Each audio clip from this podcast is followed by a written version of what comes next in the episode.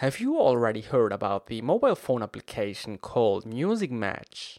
If not, then it's definitely time to listen up to episode number twenty-two on MyFluent Podcast. In a nutshell, with Musixmatch, you can listen to your favorite songs and at the same time, you can read along the lyrics which are floating on the screen. I am Daniel Goodson, the host of MyFluent Podcast, learn with and from an English learner. It's that simple. So in this episode, I want to talk about the application Musixmatch, and to be honest, I wanted to cover this topic a long time before, but I've never come to that. Now that I found out that there is the possibility to read along in different languages, I was over the moon. Yes, I was over the moon and kind of forced to tell you about this application. Musixmatch is available for Apple and also for Android mobile phones. And according to Musixmatch, the website, more than forty million people are using Musixmatch. That's a good sign for us because you have to know that the translations are in fact doing the listeners. So everybody can participate in uh, translating the different lyrics. For example, if you have a lyric in English, you can translate in, let's say, in Polish or in Portuguese. You can make an account and then you can send in the translations so that if you are listening to an English song, you could then switch the lyrics beside of English also in Portuguese. And so basically, if you want to learn a new language or if you want to improve your language, then it's amazing to use Musixmatch. It is so strong. Well guys, let's talk a bit about the dangers while using this application. Although the term dangers is uh, a bit exaggerated, perhaps, but there are definitely downsides. For example, you can easily get overwhelmed by the vast amount of vocabulary you are learning. While, therefore, you absolutely need to be organized or focused on specific vocabulary. And yes, Daniel, you have to listen to your own episode again, because it concerns you after all. I am talking to myself.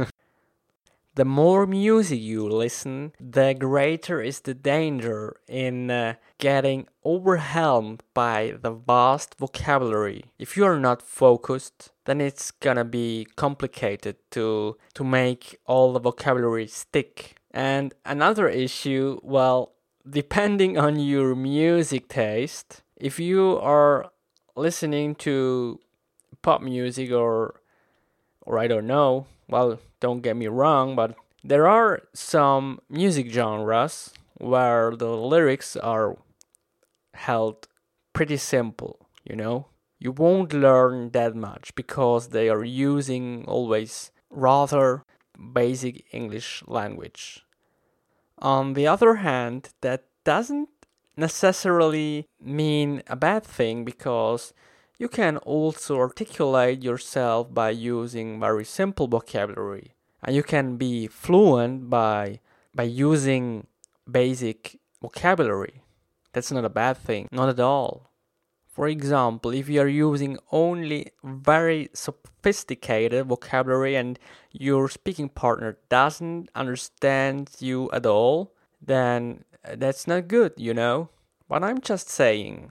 And if you want to learn a language from scratch, then, for example, I recommend you to listen to the songs f- uh, of Rammstein. Let's say the song called Du hast. And let's see on the application Musixmatch. The original song is in German, of course. And there are a lot of other languages available at the moment. You can uh, switch... Uh, Netherlands, you can switch to English, which is uh, only translated a fifty percent so far.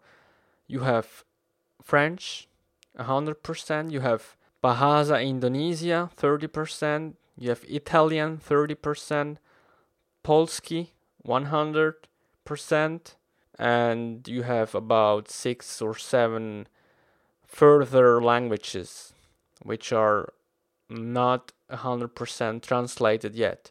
You see, the library is growing with the help of all the listeners, so I think this application is, is gonna become very powerful. And when I am saying you can switch to another language, then I mean that you will always see the original lyrics, and next to the original lyrics you will see the switched language. And that's a very good way to learn another language. And you can use a method called laddering, I think. For example, in my case, I could I could read along or listen to an English song, and at the same time I could switch to Italian, and so I could improve my English, and, and as well I could improve my Italian. That's two flies with one stone, you know? Sounds good to me. So that's basically it for today, guys. I hope you enjoyed the episode, and I must admit that this episode I did not jot down the transcript beforehand. I just recorded a bit after bit, and when I was happy about it, I I went forward, but I am not that convinced of this episode, and so probably I will go over again. I will use this episode kind as a, a draft, a recorded draft, and I will re-listen to it, and I will try to find other ways of saying it in, in a better way so that I can improve my English. So thank you very much, language learners, and I hope I see you soon. I'm your host, Daniel Goodson. Have a good one!